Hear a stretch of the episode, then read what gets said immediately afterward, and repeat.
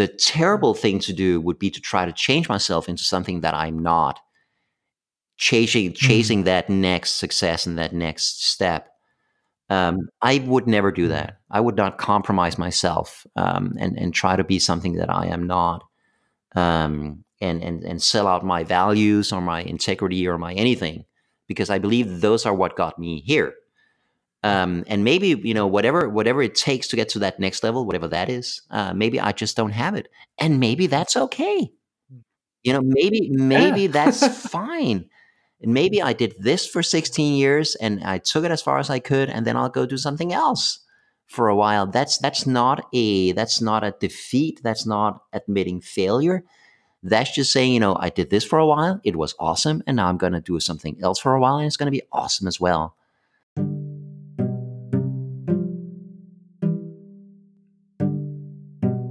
Hi, I'm Carlos, co founder of the Happy Startup School, and welcome to our Happy Startup Community podcast. Along this journey of building the Happy Startup School, I've had the privilege of meeting amazing people from around the world. Whether it was across a banqueting table at our summer camp festival or sat at a beach cafe in Goa during one of our retreats, each of them had fascinating stories to tell and interesting ideas to share that have changed how I look at business and life. This podcast is my effort to share these conversations with you and to open up your horizons to new perspectives and ways of viewing the world. I hope that they become a source of inspiration, learning, and connection. Enjoy.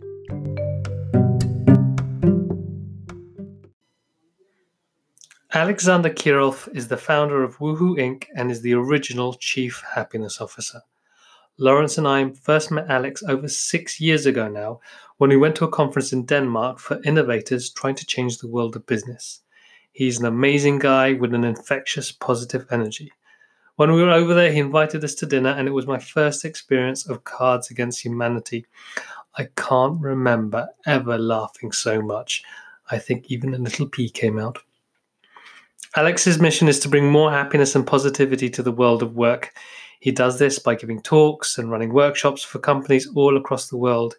He's written a number of books. He's got a YouTube channel and also has built a network of positivity professionals who use his materials and resources to impact more businesses.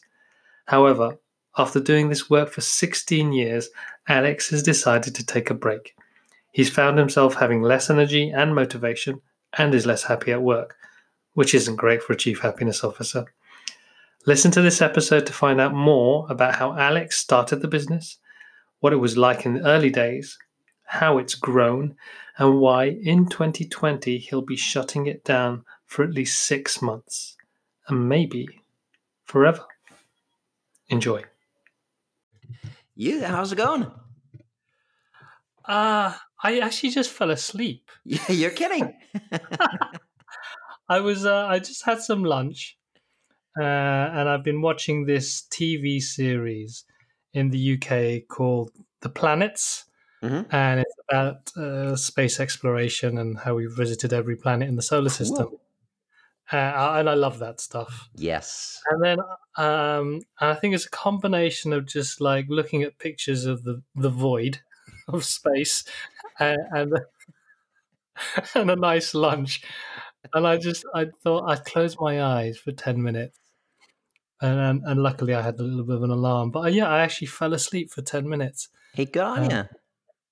So yeah, I feel I feel refreshed. But you know what it's like. I don't know. Sometimes I don't know when you, when you just come out of a bit of a of a midday nap. There's the there's a kind of unworldliness of things. You can feel a little woozy, and yeah, yeah, I know that. Ooh. Yeah, yeah, been there, been there, definitely. And how are you? How's how's your day today?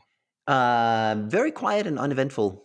Um, everything is gearing down. You know, there's less and less to do as we approach the end of the year and the the break coming up. So I'm great. Mm. Good. Yeah. that's good to hear. And what is the weather like in Denmark at the moment? Uh, gray and rainy and miserable. oh, That's only only for the next four or five months, so it'll, it'll be fine. What I'd like to do is just take a journey um, with you on based mainly on that on that post that you put on LinkedIn. Yeah.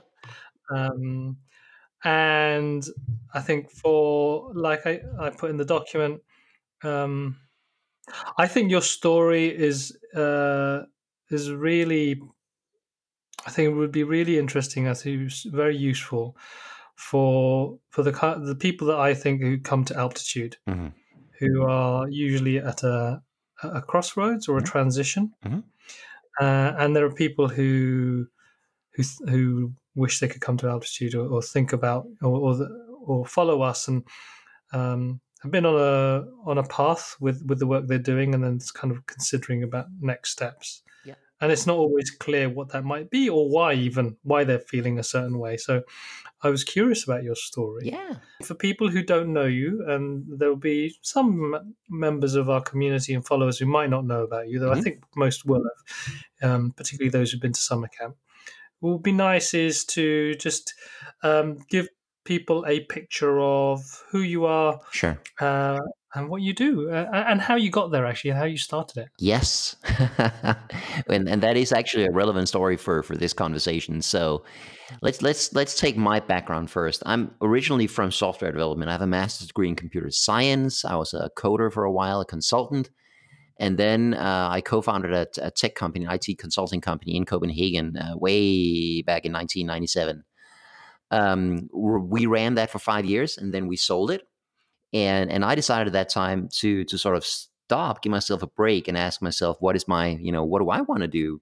Uh, what's the next step for me?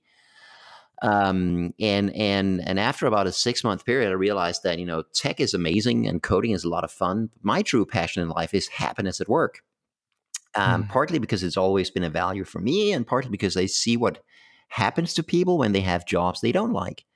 Um, how that can just wear a person down over time. So, uh, so I started doing this. I, I founded my new company in 2003 in Copenhagen, um, and and and basically since then uh, we've been doing speeches and workshops mostly uh, for different clients around the world on how to create happier workplaces. Um, yeah, so so that's uh, that's what we've been doing. Um, we we work. We're based in Copenhagen. We do most of our work in Denmark, but we have actually spoken in 52 different countries Wow. um, and written five books about happiness at work and um, and worked with so many cool and interesting uh, people and clients and organizations and conferences around the world. It's been amazing. And you say we. What does Yeah. it mean? Oh yeah, we're a huge organization with three people. yeah, cool. Well, uh, yeah. tiny team making big impact. Yeah, well, I feel like we, I feel like we I do make a difference. Um, I feel like there are a lot of people out there that that have been inspired by the work we do, Mm. whether that's you know the actual speeches uh, where we've spoken to hundreds of thousands of people. Uh, you know, when you when you add up all the uh, all the audience we've spoken to, but we are audiences we've spoken to. We also, you know, we have our YouTube channel Mm. Uh, with with tens of thousands of views in some videos. We have our articles that have been read, some of them millions of times. Uh, our books are have been really really popular. So so I feel like I feel like our message is out there and it's been heard and it's it's at least helped some people that I've that I've heard from and that's awesome. That that's why we do it. That's what that's certainly what drives me is this um, is this ability to make a difference. That's awesome. That's amazing. Mhm. I think there's two ways. Actually, uh, there's one way I was going to take this conversation, but actually, there's there's another point that I'd be curious to talk about, particularly for for the people who are just starting. And I'm curious about this switch where you went from basically software developer, essentially software company, um, Mhm. to to something completely different. Yes. So it'd be nice to. Well, I'd be curious to t- take us back to that point, and because that's that's a that's a bit of a pivot. What, yes. What did you do? How did you kick it off? Because I even think just starting a whole new thing for some people is just so daunting. It's a step into the unknown. Yeah, and it, it was for me too. I, I will say though that I had uh, I had you know a couple of advantages, and one of them is that uh, you know I had money in the bank, right?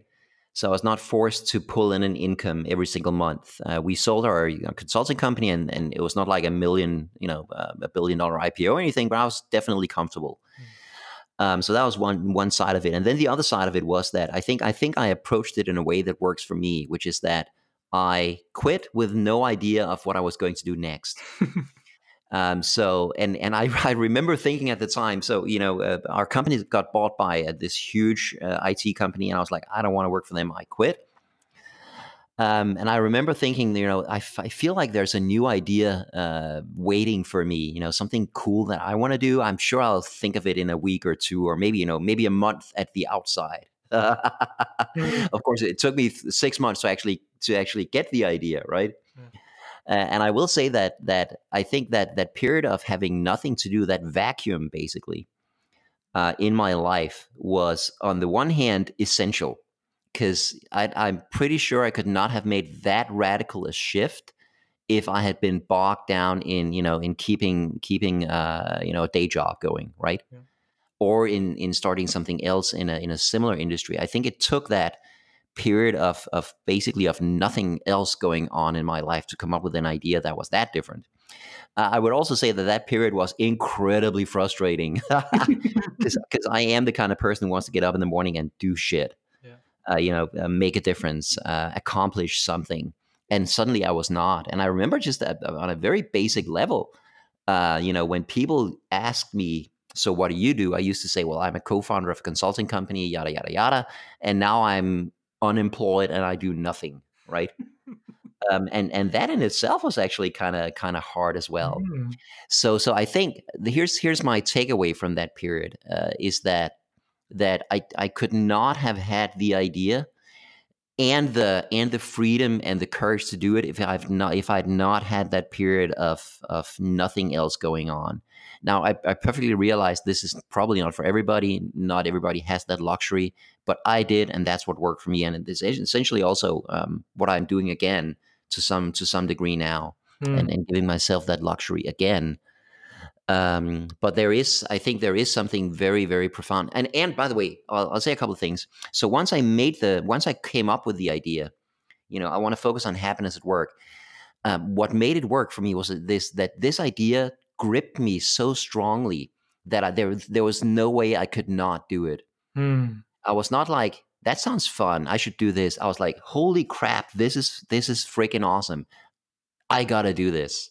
Wow. Um, that that was that was that was how passionate I was about the idea when I when I had it.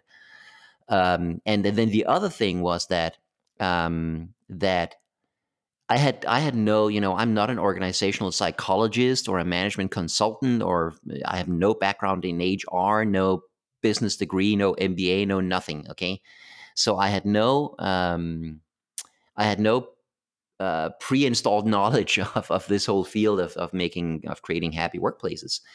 Um, so so what I did was I I I did a ton of research. Right, I went into this with a with an open mind and and I read hundreds of uh, two or three hundred books on on the topic on on any topic from you know, psychology to learning to organizational theory to whatever. Um, and and based on that, I, I sort of designed our first offerings and started doing them for at first for unpaid audiences, and then I actually got the first paid client. And and I, which is one more thing I'll mention, which I think was really healthy for me at least, was that I remember going into this with a feeling that um, I have no idea if I can do this. Right, I, I have no background in this field. I have no idea if if this is even something I could succeed at. But I felt like the idea was so important to me that I would rather do it and fail than not do it and that gave me a degree of freedom in in approaching this that I think worked really really well for me. Um, this that I, I have you know I've I'd never given a paid speech on anything before, uh, right? And suddenly I want to you know uh, do keynotes in in front of thousands of people. Um, and can I do this? I don't know, but I would rather do it and fail than not than at least not try it and of course we did it and it worked and that was awesome but but having that freedom i think was um, that the sort of that approach was really important for me at the beginning Mm. Uh, that that word freedom Mhm. uh, and also the word space yeah seems to resonate very much uh, when when when you're talking. Mhm. Um, there's so on one level, on a very practical level, it sounded like you had the space and the freedom because you didn't need to to worry about paying the rent or the mortgage. yes If that was taken care of. I'm Yes. thinking now Maslow's hierarchy of needs. It's like yes basic needs covered. yes and also I I would also say that that uh, my amazing girlfriend patricia and i live uh, you know we, we don't live a we don't have a huge house we have a nice apartment in copenhagen but like a not like a really fancy one we don't have a car we there you know our basic monthly expenses are at a very very manageable level, which Mm. also again gives us huge amounts of freedom in what we can in what we can do or or not do. Yeah. Yeah. So there's there's that that removes a lot of worry and anxiety that can kind of um, run as like background processes in the mind that kind of suck up energy and Yes. thought.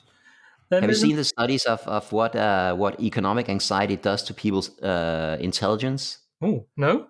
It's, it's this is from a fantastic book called Scarcity. I forget the author's names, but it's a psychologist and an economist who looked at what happens to people when they face some kind of scarcity. For instance, money problems. That's that's the number one thing they studied, and they actually found that that uh, that putting people just theoretically thinking about you know not having enough money to pay a, an important expense Hmm.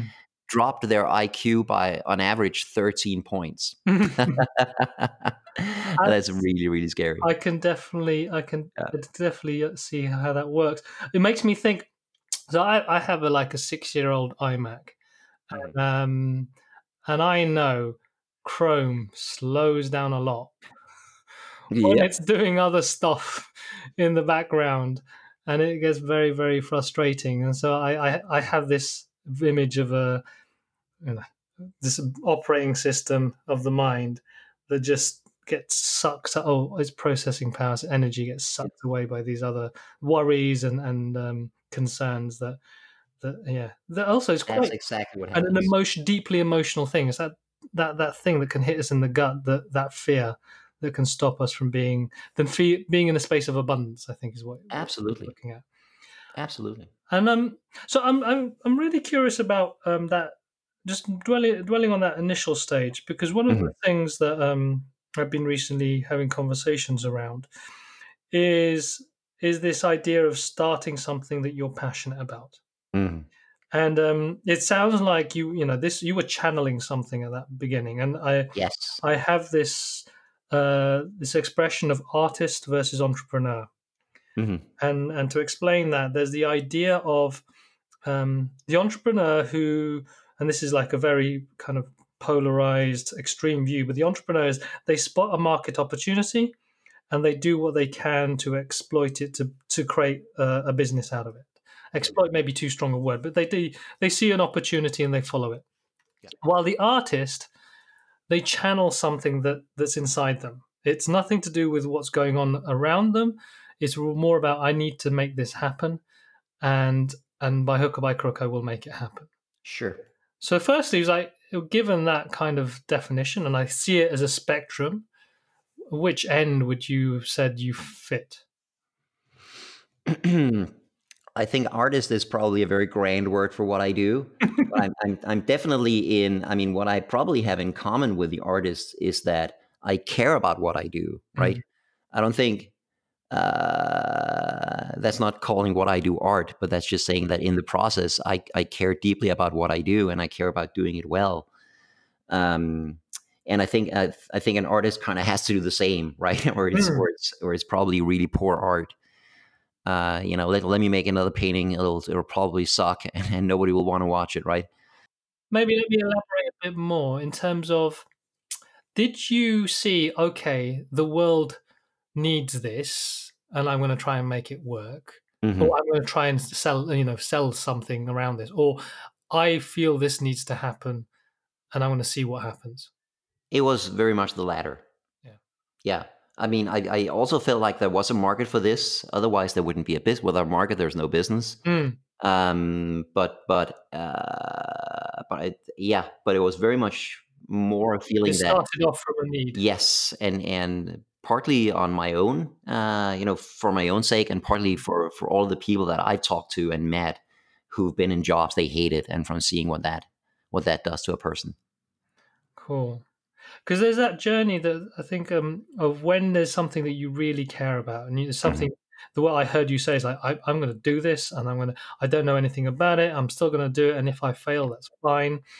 Um, there's, and it sounds like you had a healthy relationship to that idea. But there are some people out there, they care so much about it that it has to be perfect as soon as it comes out, and it Yeah. slows them down, and it puts them in that what you call that that space of scarcity. Yes. Did you have any of that, or were you very much? Ah, no, I think I th- and that's where I think that that other, you know, let me try this and and be free to fail. I think that's where that came in. Mm. Uh, that being said, I I am with with uh, with some things I am a perfectionist, and and uh, it it happens rarely, but it does it does happen that I'll go out and give a speech that that the customer does not like, and and and occasionally I'll you know um, or, or maybe I'll I'll try a new way of delivering you know this segment of the speech. I want to try that new way, and then it doesn't work as well as the, as the old way, or or you know sometimes occasionally fails completely, right? Hmm. um, and I don't like that. I hate that, right? But you gotta be, you have to be free to do that. Uh, you have to be free to switch things up, or you'll stagnate completely, and uh, and and you'll die inside. Hmm. Uh, so yeah, so yeah, I was thinking then the way I had as well with that initial phase, there was uh, you you said you you know you'd read a ton of books, so you did a lot of research and you you you accumulated knowledge, but you also said that you started off by just doing this stuff for free. yes. Um, talk us what is it that made you think of doing it that way? What was it that you were trying to achieve that way? Well, that was basically I, I wanted to see if this worked at all, right? And I actually felt kind of uncomfortable of uh, you know charging charging money for something I had never tried out on anyone. So I had the idea for a workshop uh, that would help people think about what made them happy at work and, and how to become happier at work. So I designed that, and I was like, I need to test this, right? So I I invited, uh, you know, I, I got 10, 12 people to come and and actually do it, and and Hmm. yeah, and actually I, I remember coming out of that with a feeling of holy shit, this works. Uh, this is this is uh, I cannot hide this from the world. This, this needs to this needs to happen more often. That was the feeling I came out of that with. But it was really important for me to to test it out first on on on people who had not paid for it. And um, so, what was the feeling on the way into it? Uh, I honestly don't remember. Yeah, that this is a, this is you gotta remember this is a while back, right? um, this would be 16, 17 years ago. So I Mm. honestly can't remember. It was probably, uh, you know, if if if if I know myself at all, I was probably excited and nervous at the same time. And these people that you you invited were they were they uh, how well how were they uh, uh what am I trying to say then the opposite of a hostile audience were they friends or were they No, uh, some of them were friends. Some of them I knew uh, a little bit, and some of them were friends of friends that I'd never met before. Hmm. Um, so yeah, so uh, but but definitely people who are open to the idea, right? Mm. Or they wouldn't have uh, you know invested any time in this at all. because there's a level of you you want some uh, impartial feedback not to be Mhm. clouded by the fact that you have a relationship with them but at the same time you don't want to be so like you said you, you want people who are also interested in um, in helping you improve what it is you want to Exactly. Exactly. You don't want to. I mean, uh, uh, you know, nothing nothing is easier to kill than a new idea, right? you wanna you wanna you wanna give it a you know you wanna give it some uh, Miracle-Gro first. Hmm. and then you want to then you want to trim it and cut it down a little bit but you you can very easily kill a new idea uh, like a like a young sprout right Yeah. Yeah. Yeah. Kind of criticism. I think, and this is the, I think the one of the challenges that many people in our community will have is that that at that early stage, any kind of critical feedback can be quite devastating if you don't have the right mindset, or even if you don't have the right people giving it. oh yes absolutely um um yeah uh, the and if I, I did not run into that i mean i've i've met along the way i've met many people who think that happiness at work is a stupid idea Mm. and you know naive and silly and frivolous and that kind of thing but i've met way more people who think it's awesome Hmm. um, and, and and and I try to listen to them. And so that period of nurturing this idea um, and essentially doing it for free. How long did you spend? Like, um, that was only uh, that was only a, a month or two, I think. ooh, yeah. quick then. So Yeah. you got some Yeah, yeah. really strong signals at the beginning then. Yeah, and and also I feel yeah that first of all I did work really well what I'd come up with, and and secondly I also think that uh, that there is a trap in in in in starting something new is that you over design it. right you can you can spend a lot of time tweaking it and improving it and and making it better but you'll never know if it really works until you meet a real audience, your real Hmm. audience. So I would say that that uh, the sooner you can get out uh, in the market, right? The, the sooner you can get out and have people try this under real conditions, uh, the the more you learn.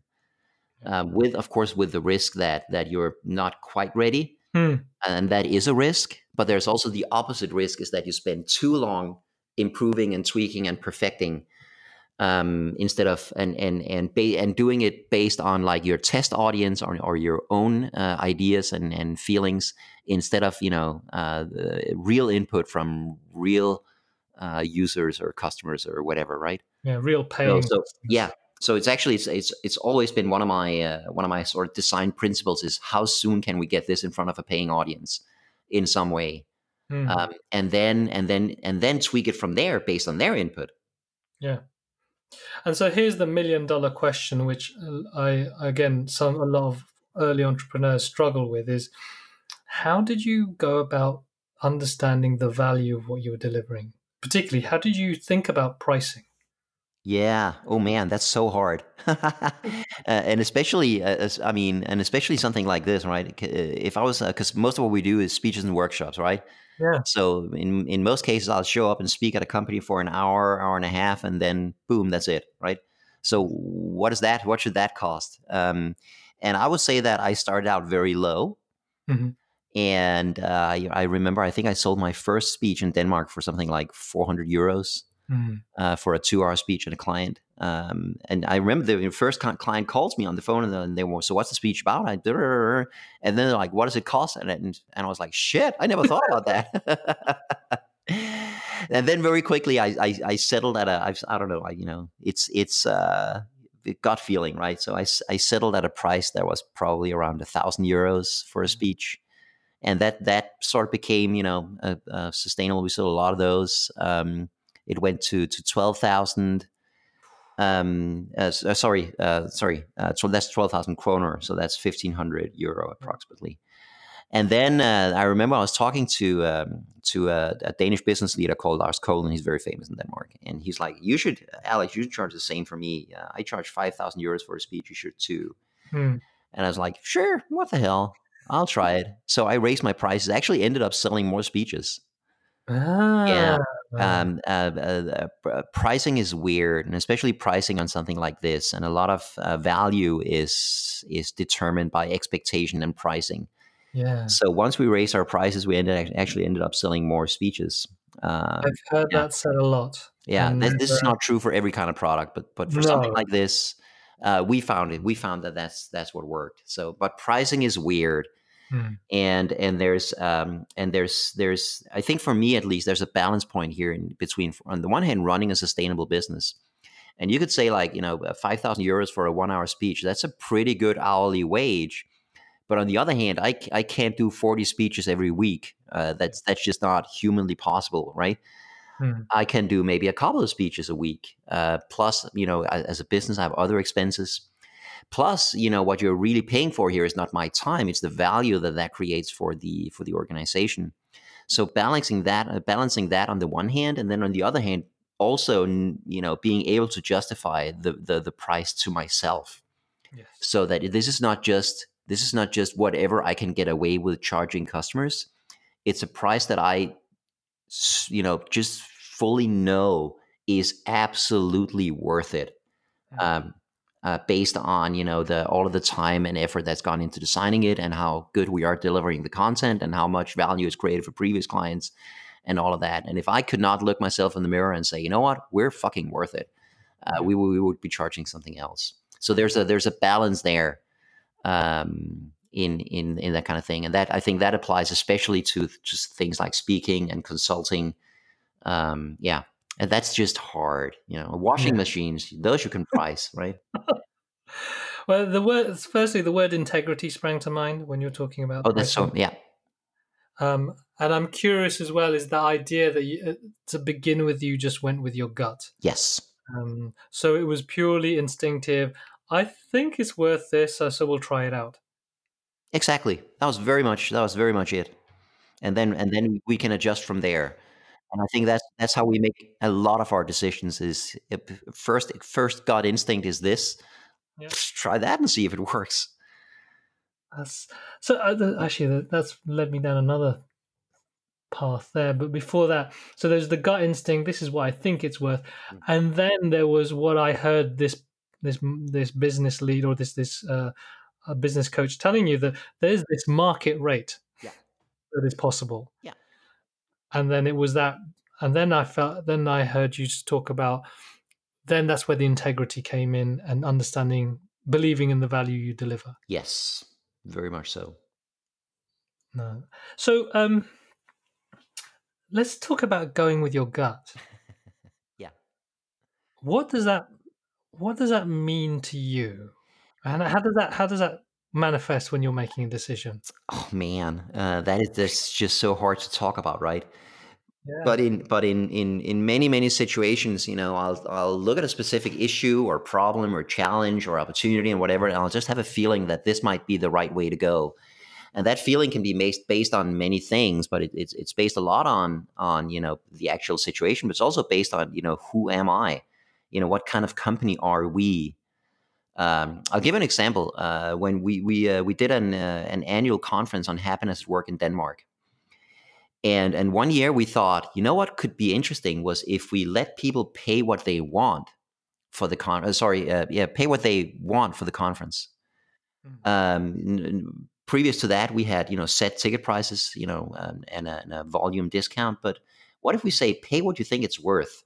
I should say it's it was pay what you think it's worth, not what you want. Mm-hmm. And the, you know you could have analyzed that in a million different ways. You could have you could have you know sat down you could uh, have done a, a, survey of customers. We were like nah let's try it and see what happens. Um, and we did it and we ended up selling way more tickets um, and actually making more money on the conference than the previous year. Uh, so that was so that was nice. But also what what what ended up happening was that a lot of people who could otherwise not have afforded to go to the conference actually ended up going uh, mm. Like uh, a kindergarten could send a couple of teachers, right? And, and other, otherwise, they could never afford it to to send anyone to a, a business conference, and now they could. Um, mm. And it mm. was it was pay what you can, pay what you think is worth, not pay what you want, right? Um, so some people actually paid higher prices than than than the official ticket price last year.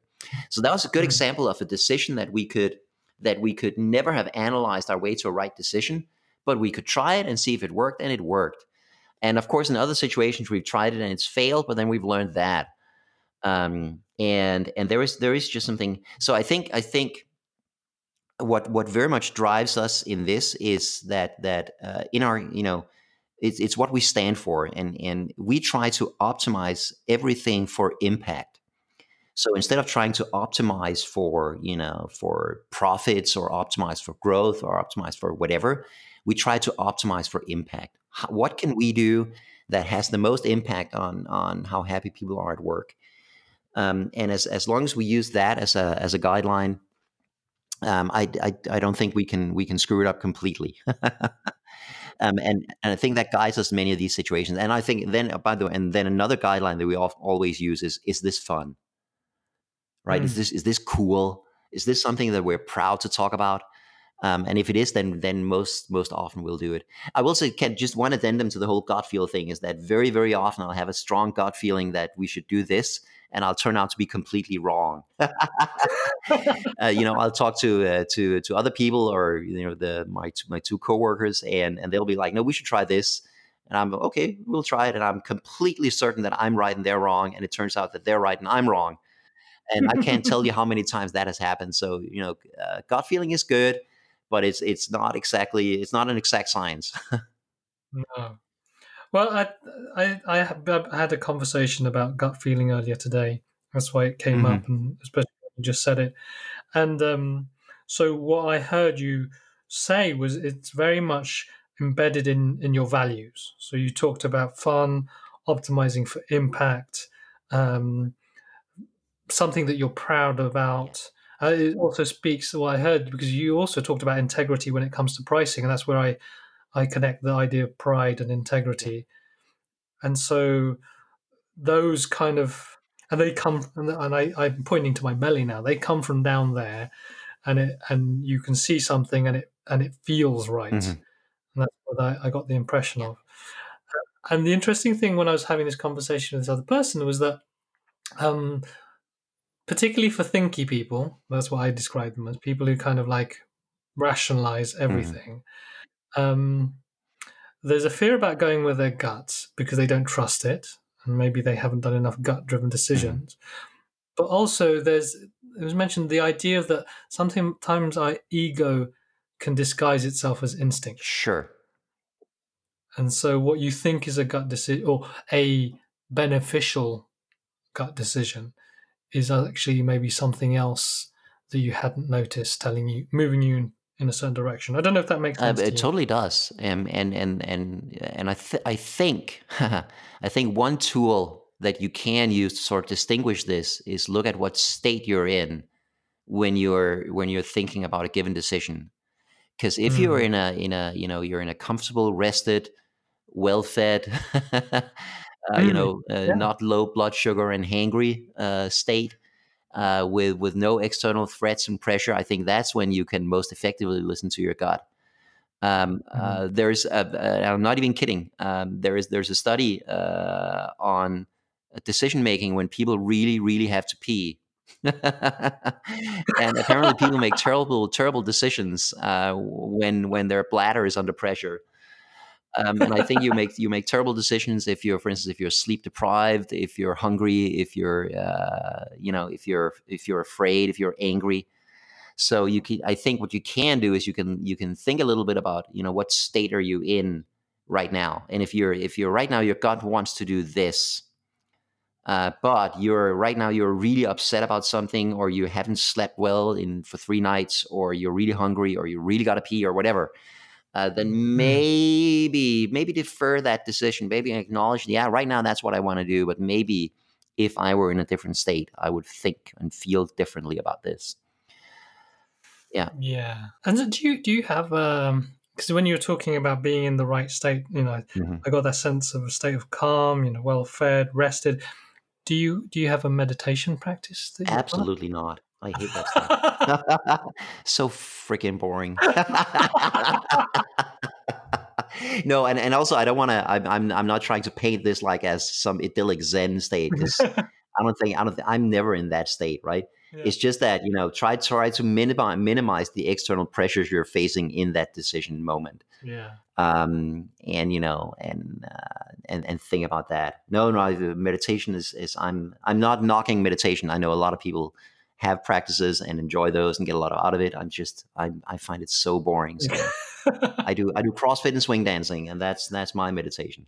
Well, there's something around having uh, what I heard with what you're talking about being well fed and rested. There's something about being physically in the right space, and um, and I, I I have a belief that when you're physically feeling well, you're mentally it affects your mental well being as well. And Oh, it, it goes it goes both both Yeah. it goes both ways, and, and we know that from a lot of research that your physical state is really important. Um, and and just uh, you know, try making a big life decision when you have a debilitating toothache, or it's not Mm. going to go well. Okay. Yeah.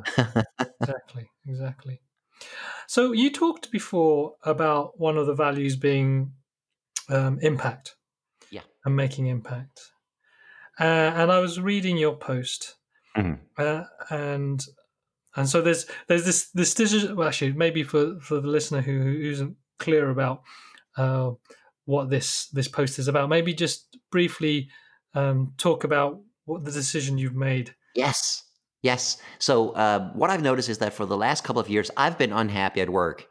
and you know in my business that's not really you know that's something i can ignore okay um, and and my main dissatisfaction has been that while we are making an impact i feel like that impact has been stagnating right uh, so for, so just a few metrics is that you know we get this about the same number of people come to our co- uh, conference annual conference the same number of subscribers to our newsletters the same number of visitors to our blog uh, same number of views on our YouTube channel. So everything's just sort of leveled off and stagnated, right? Hmm.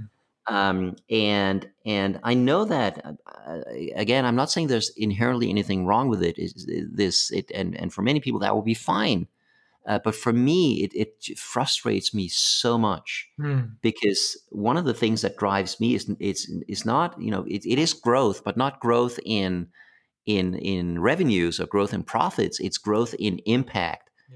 Um, and growth in in sort of in in coolness and fun and and yeah, right. Mm. This feeling that that not only is this awesome, it's actually getting awesomer. Yeah. And and for a couple of years, I've not had that feeling. And we've tried, and it's not like we've been sitting on our you know on our hands. We've actually tried a lot of things uh, to grow it from there. Um, and some of it, a couple of those things worked really well, but most of it did not. And and my frustration grew and grew and grew and grew, and until it got to the point where you know. Uh, I, there's very few mornings uh, I could actually get up in the morning and be excited about the workday ahead of me. Mm.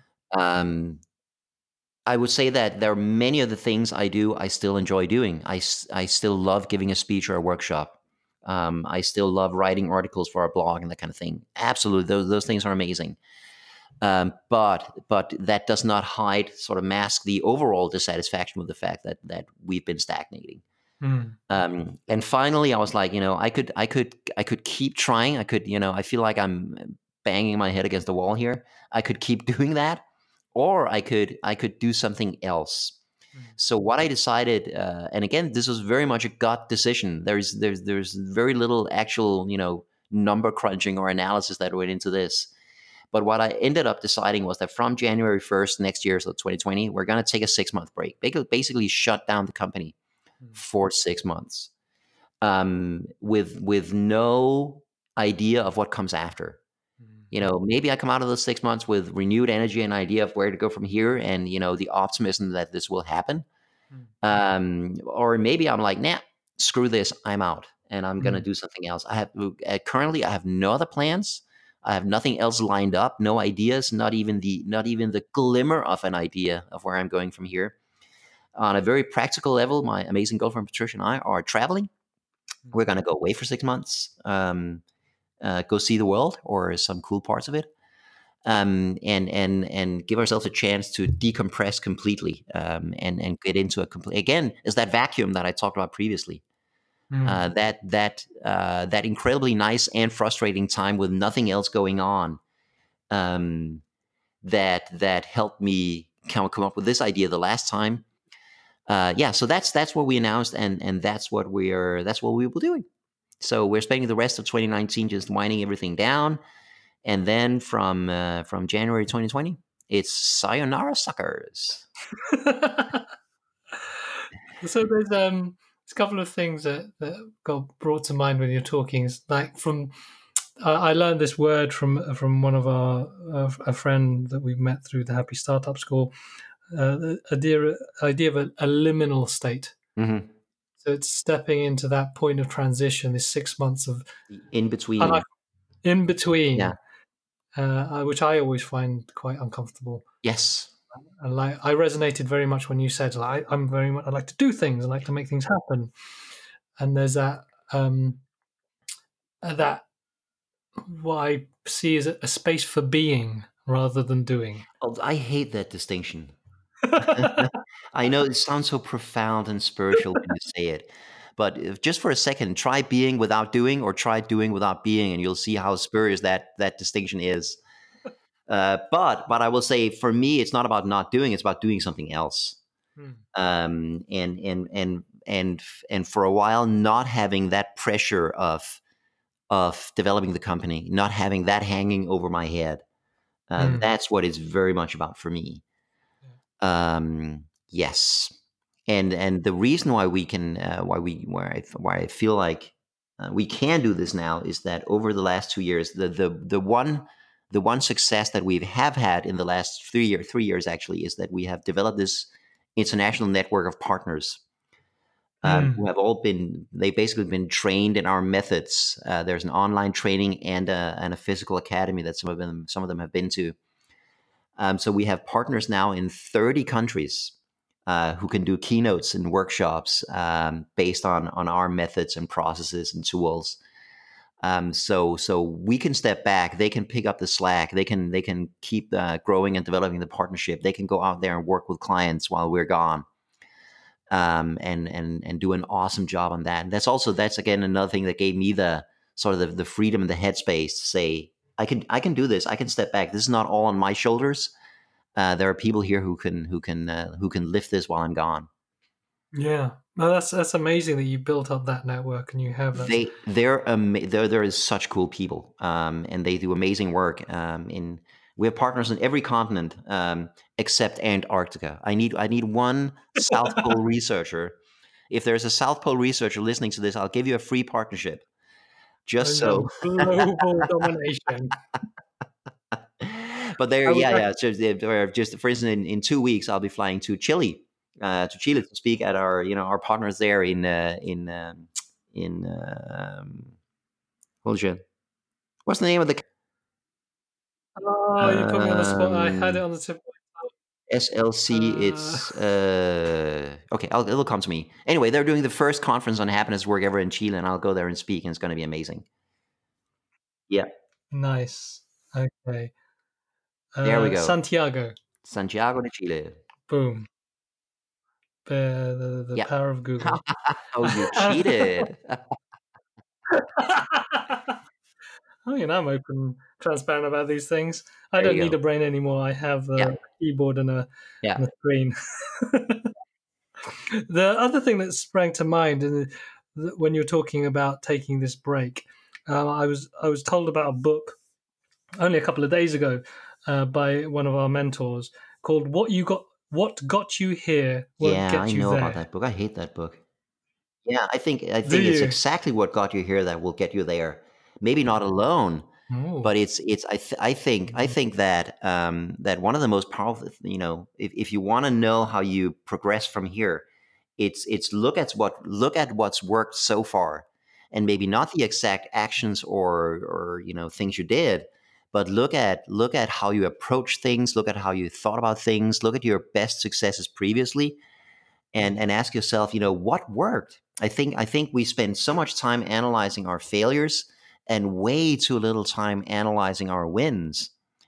Uh, so so going back to your you know the, the, your most fun projects your most successful projects uh, you know your the, the project where you really made a difference analyze those and ask yourself so so what what got us there and how can we then apply that even more in the future? Um, that's that's the whole mm. appreciative inquiry uh, approach that I like so much. And how does that how does that measure up against this need to create more impact and what what you've got what's got you to this point and then it feels like a step yeah. looking for and that, that and maybe and maybe that, that is the realization that that what got me here will not get me any further and that's definitely a, a, thought that i've had you know maybe you know the skills that i have and the knowledge that i have and the values that i have were good enough to get me here but no further right mm. and so so yeah. if if that's the case there are sort of two ways uh, to approach that one would be can I work with people who then have what I don't have? Right? Mm-hmm. And that would be one way to go about it. Yeah. And, and and I think that's a good way. That, I think it's a great thing to do. Uh, I think the the terrible thing to do would be to try to change myself into something that I'm not. Chasing chasing mm-hmm. that next success and that next step. Um, I would never do that. I would not compromise myself um, and and try to be something that I am not. Um, and and and sell out my values or my integrity or my anything because I believe those are what got me here. Um, and maybe you know whatever whatever it takes to get to that next level, whatever that is, uh, maybe I just don't have it, and maybe that's okay. You know, maybe maybe that's fine. And maybe I did this for 16 years and I took it as far as I could, and then I'll go do something else for a while. That's that's not a that's not a defeat. That's not admitting failure. That's just saying, you know, I did this for a while, it was awesome, and now I'm going to do something else for a while, and it's going to be awesome as well. Um, but but having that, um, there's one of the things that I hate the most is is sorry. there's, there's a, lot. a, lot. yeah. Oh yeah, pet peeves and hatreds. Um, I'm kidding. Uh, no, um, on on LinkedIn especially, you so mm-hmm. many memes about never quit, never give up, right? Mm. um, and you'll see Yeah, that they they can take you know inspirational forms. Uh, they, they Always be hustling. exactly little cartoons or whatever. It can be like you know you know you you uh, uh, this person failed high school and then this and this and then now they're a famous movie star or whatever. Right? There there's so many, and that is such terrible advice. It's such terrible advice because uh, you know, never quit. You know, I'm not saying you should always quit. You know, and you definitely shouldn't quit at the first sign of trouble or dissatisfaction. But if your attitude is that you can never quit, then whatever you're doing, you're stuck in that for life, and that's a terrible, terrible thing. Um, and and my other, I heard a great story about this. Uh, there was a Danish opera soprano called Tina Kiberg, uh, world famous. This is a, a while back. Um, and I heard a radio interview with her where she said that as a kid, she actually played the violin and she was you know fairly good uh, you know accomplished uh, um, uh, violinist. And then one day she's uh, she participates in a contest violin contest for young uh, amazing violin players. And there's there's another uh, uh, girl there playing the violin and she is amazing right? I mean she is so good and she's like holy crap she's fantastic. I will never be that good so she quits the Mm. violin and and and you can see that as a Mm. failure like she should just have stuck to it you never quit anything quitters never win and winners never quit but her Okay. decide her decision to quit the violin is how she ended up singing and it ended up becoming one of the world's most celebrated opera divas so so objectively speaking you know never quit is terrible terrible advice um, and and we've actually we actually we encourage people to quit you know if they're unhappy at work and they've tried to fix it and it Mm. doesn't work get the hell out of there. And and i feel like you know given the situation i'm in maybe it's time for me to eat my own dog food. Um, and and you know if this is the the advice we give others maybe we need to live by it ourselves or i need to live by it myself. Um so so that's that's what I up doing. sorry springs to mind. The word integrity is jumping out it again. sucks having integrity makes life you know life is so much easier when you don't have principles. Yeah, you can do anything. you can do anything. yeah you can get away with anything. You know look at trump. You can Oh, become uh, president of the us if you don't have integrity. You're willing to lie Oh, about whatever. yes. yeah no I, I- so so uh, so it is it is um, for me this is an actually an example of again of of doing what i've always done right? That that has worked Mm. for me so far. Uh, does that mean it'll Yeah. work this time? Who the hell knows? I certainly don't. And again this is not a decision that you can you can make or analyze beforehand and know that this will work and something cool will come out of it or this will work and i'll come back with a re- i don't know.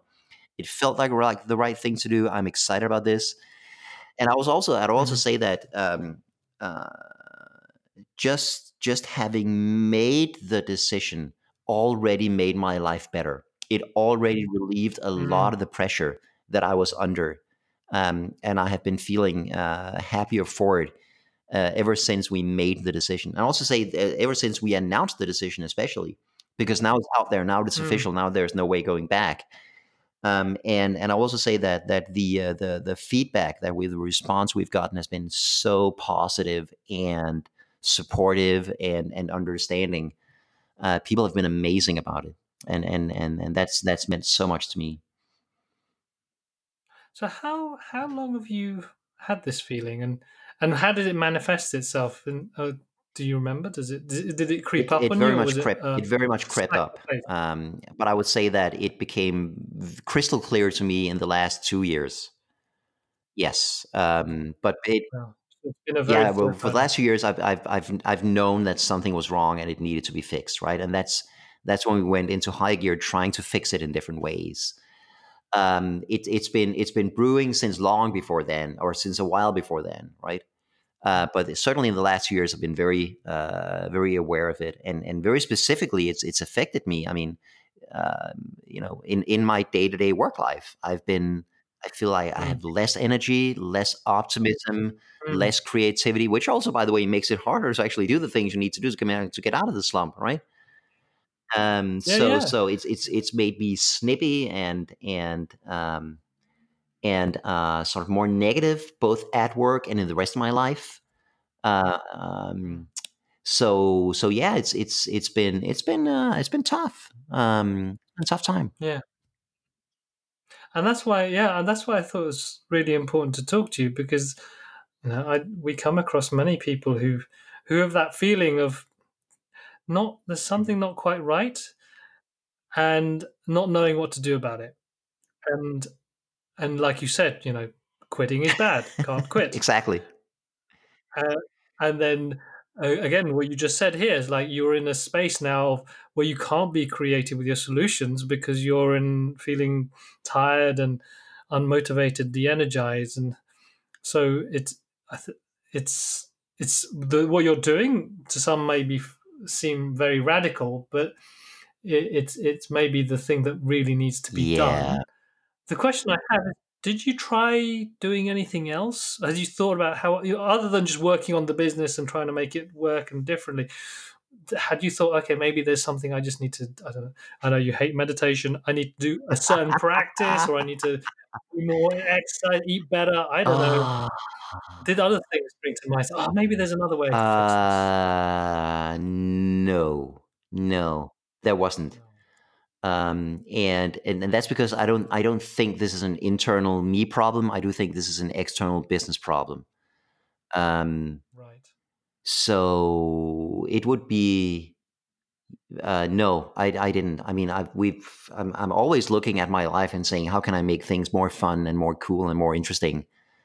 Um, and and the probably the best thing I've done in the last two years is take up swing dancing. And if you're listening to this, you need to take up swing dancing because swing dancing is freaking awesome. wow. Um, and and the amount of happiness that's brought me, I I, can, I cannot underestimate that.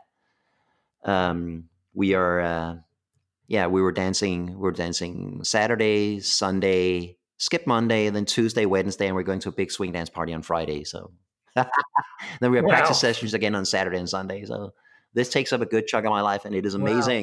Um, so no, I, I stuck to I would I would say I stuck to external solutions. I'm not saying that's right or wrong, but that's that's how I approach things. This, it sounds like there's a very tangible business, whether it's the business model, the marketing, the revenue, something around. That's That- where we that that's where we to- focus and try to do many many different things to sort of again um, find that next level of impact, whatever that is. Mm. Yeah. And another point that you made in your post was around.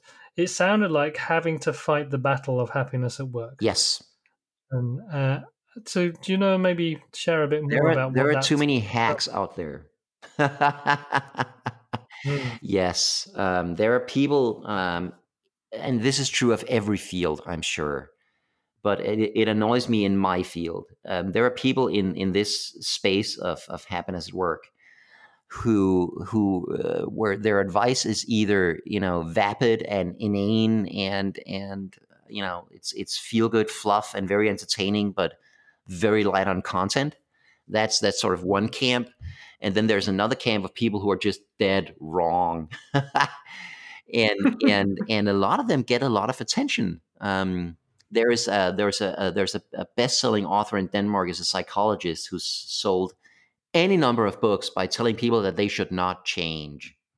Don't you know? Mm. Stand fast. Don't change. Don't don't grow. Don't develop. I'm oversimplifying his message, of course, but but that's that's very much what people take away from it. That's of course complete Mm. bullshit. Um, there's another guy I Mm. actually know him in Copenhagen. He wrote a book on uh, on bad leadership, and one of his points was that uh, positive feedback is bad for you, and you can actually give people stress, workplace stress, by giving them positive feedback. I mean, that is that is one of the dumbest things I've ever heard. Um, and yet, that you know, those books, those books have sold in the ten, the tenth of tens of thousands of copies. Um, and I mean, yeah, I don't know, I don't know. That frustrates me. Yeah, I can feel. it. Um, and because it's it's, I think one thing is that they're wrong. I mean, we're all entitled to be to being wrong, but this is this is actually harmful advice. I think uh, if people follow their go by what they're prescribing, I think they're actually hurting them. So, a question I have is, and, and this I think lends it from the through the the lens of integrity. Do you believe? Do you think they really believe that, or is it uh, a message they want to put out because it sells more books? That's a really good idea. I I actually I had, I had a chance to talk to uh, to the guy with the positive feedback thing, um, and we had a long conversation. So I think he believes it. I I I, I think I pretty convincingly showed him where he's wrong, and and, and, the, and the scientific research is very clear that positive feedback is actually amazing um, in so many ways. Um, so so but but uh, I think I think they believe that they're right, but I also think that it's very easy to fall into that when you're constantly reinforced in your beliefs by by people, you mm. know, uh, buying your books. And and make no mistake about it, they they have sold a lot more books than I have. Um, so mm. so so they're reaching a lot more people than I am.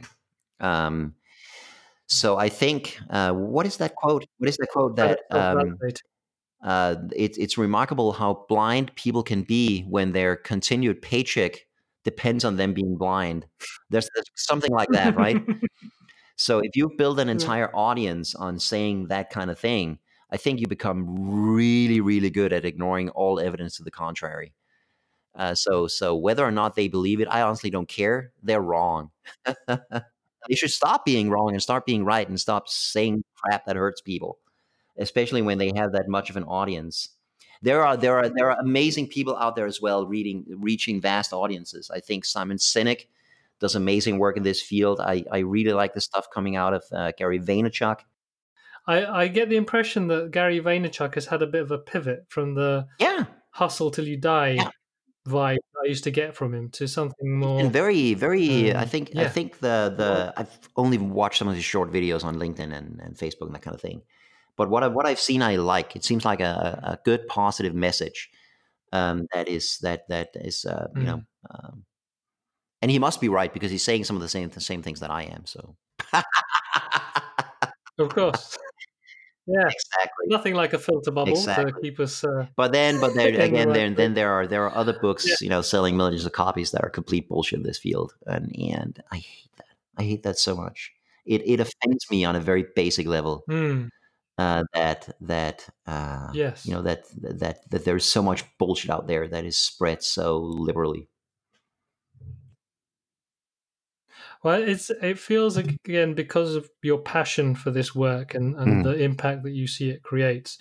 If it, it's it's damaging. It's like it, there is an enemy out there when people this don't take into that account, take that into account, or have contrary messages that you feel yes. actually and and and also people. I just one of the one of the I I care so much about truth. You know, uh, I I want you know I I want things uh, I want people to say things that are actually true, uh, as opposed to uh, you know lying.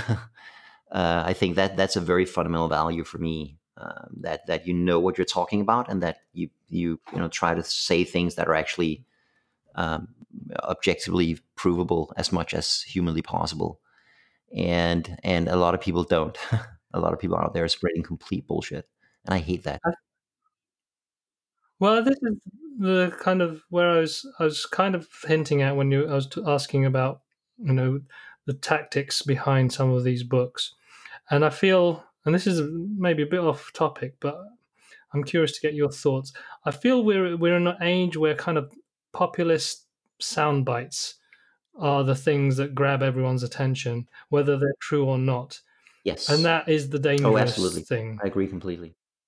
And then you, and then you create this filter bubble, this this kind of cloud of everyone liking, retweeting, or or re-saying the same thing, which isn't necessarily right, because it yeah. The, the the internet is is uh, is very much at fault for um, for this the the uh, continued spread of bullshit. And then I think the real problem is is what's known as Brandolini's law, which is this is one of my favorites, which uh, which says that it it it takes an order of magnitude more effort to refute bullshit than to spread bullshit. Mm. Yeah. yeah. So once something is out there, you know, it's it's uh, it's it's much harder to to uh, to uh, kill uh, you know misconceptions and and lies. Yeah. Yeah.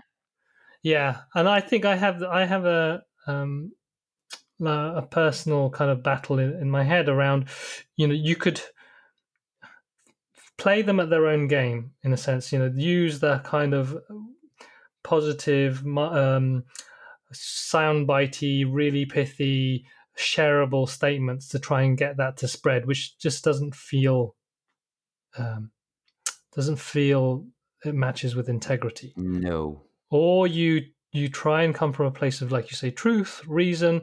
I also like the word nuance Yeah. to give people a much rounded, more uh, a deeper understanding of what's what's right. But that becomes a harder struggle.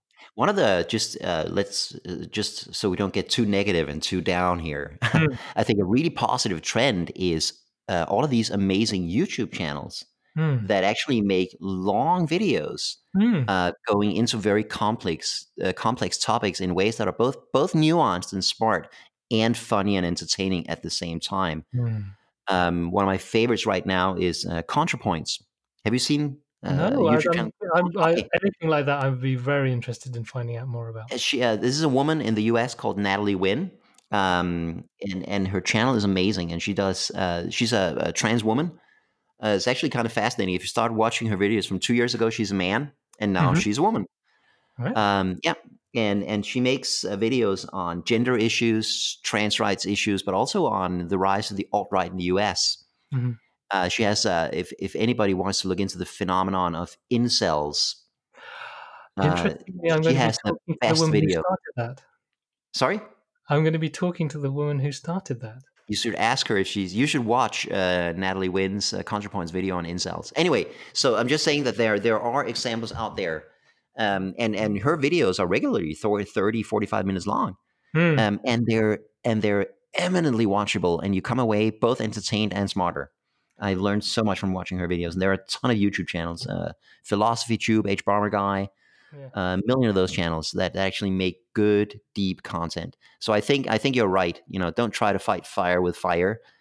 Um, you can't you can't uh, use bullshit to refute bullshit. You're just Mm. promoting different a different kind of bullshit. We're going to bullshit. Uh, we we we need to learn to we need to, you know people need to learn to think. Hmm. Um, and and and people need to learn to be able to uh, recognize bullshit for what it is.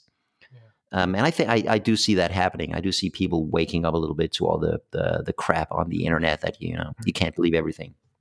Well, it sounds like a way to fight it is what you just mentioned those two examples, and I th- I believe the way you're doing it is uh, what I get is entertain them and make people feel smarter.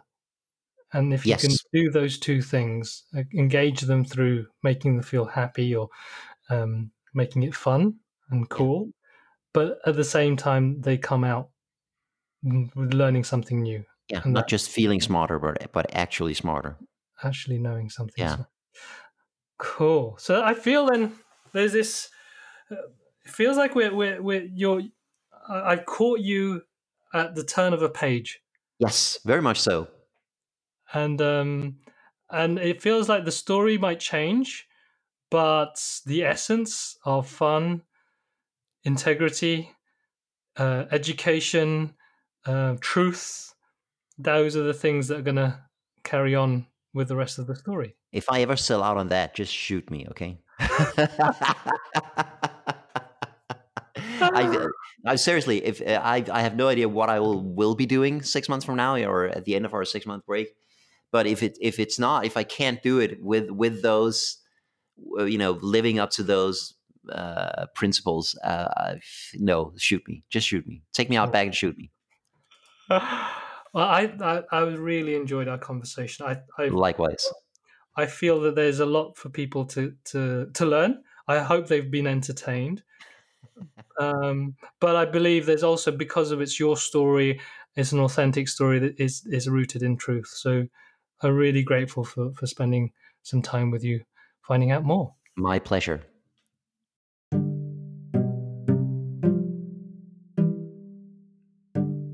Thanks for listening to this Happy Startup School podcast. We're on a mission to help purpose driven entrepreneurs and individuals find more alignment between what they believe and the work they do. Because for us, happiness is when what you think, say, and do are all aligned. Happiness isn't just a passive feeling, but an active way of living, which isn't always easy, but when it's done right, can be effortless. We're on a mission to help you find happiness by providing tools, courses, and community that inspires you to follow the journey of building a happy startup. This will require finding out more about yourself as well as learning how to build a purposeful business. If you're excited by this, then please rate and subscribe to this podcast on your preferred platform and then go to our website, thehappystartupschool.com. You can also read our blog at ahappy.link forward slash read.